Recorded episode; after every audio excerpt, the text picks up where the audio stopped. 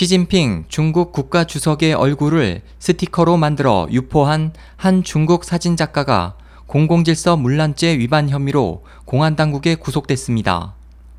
28일 미국 자유아시아 방송 RFA는 중국 상하이시 공안이 지난 26일 사진작가 다이젠융을 이 같은 혐의로 그의 자택에서 연행해 형사 구류했다고 전했습니다.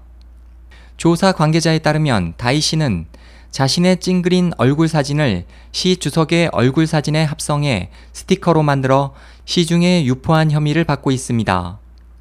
베이징의 변호사 류 샤오위아는 27일 트위터를 통해 전날 밤 10여 명의 경찰과 사복경찰이 다이젠융의 집을 수색해 시 주석 스티커 등을 증거물로 압수하고 그를 창寧구 경찰서로 연행했다고 말했습니다.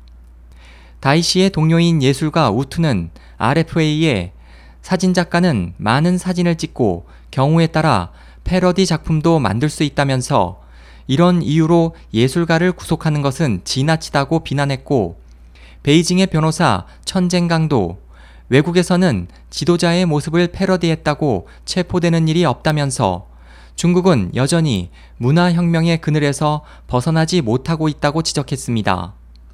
이에 대해 한 시민은 민주 국가들은 지도자에 대한 비난이나 지적을 허용하지만 중국은 지도자에 대한 칭찬만 허용한다고 꼬집었습니다. SOH 희망지성 국제방송 홍승일이었습니다.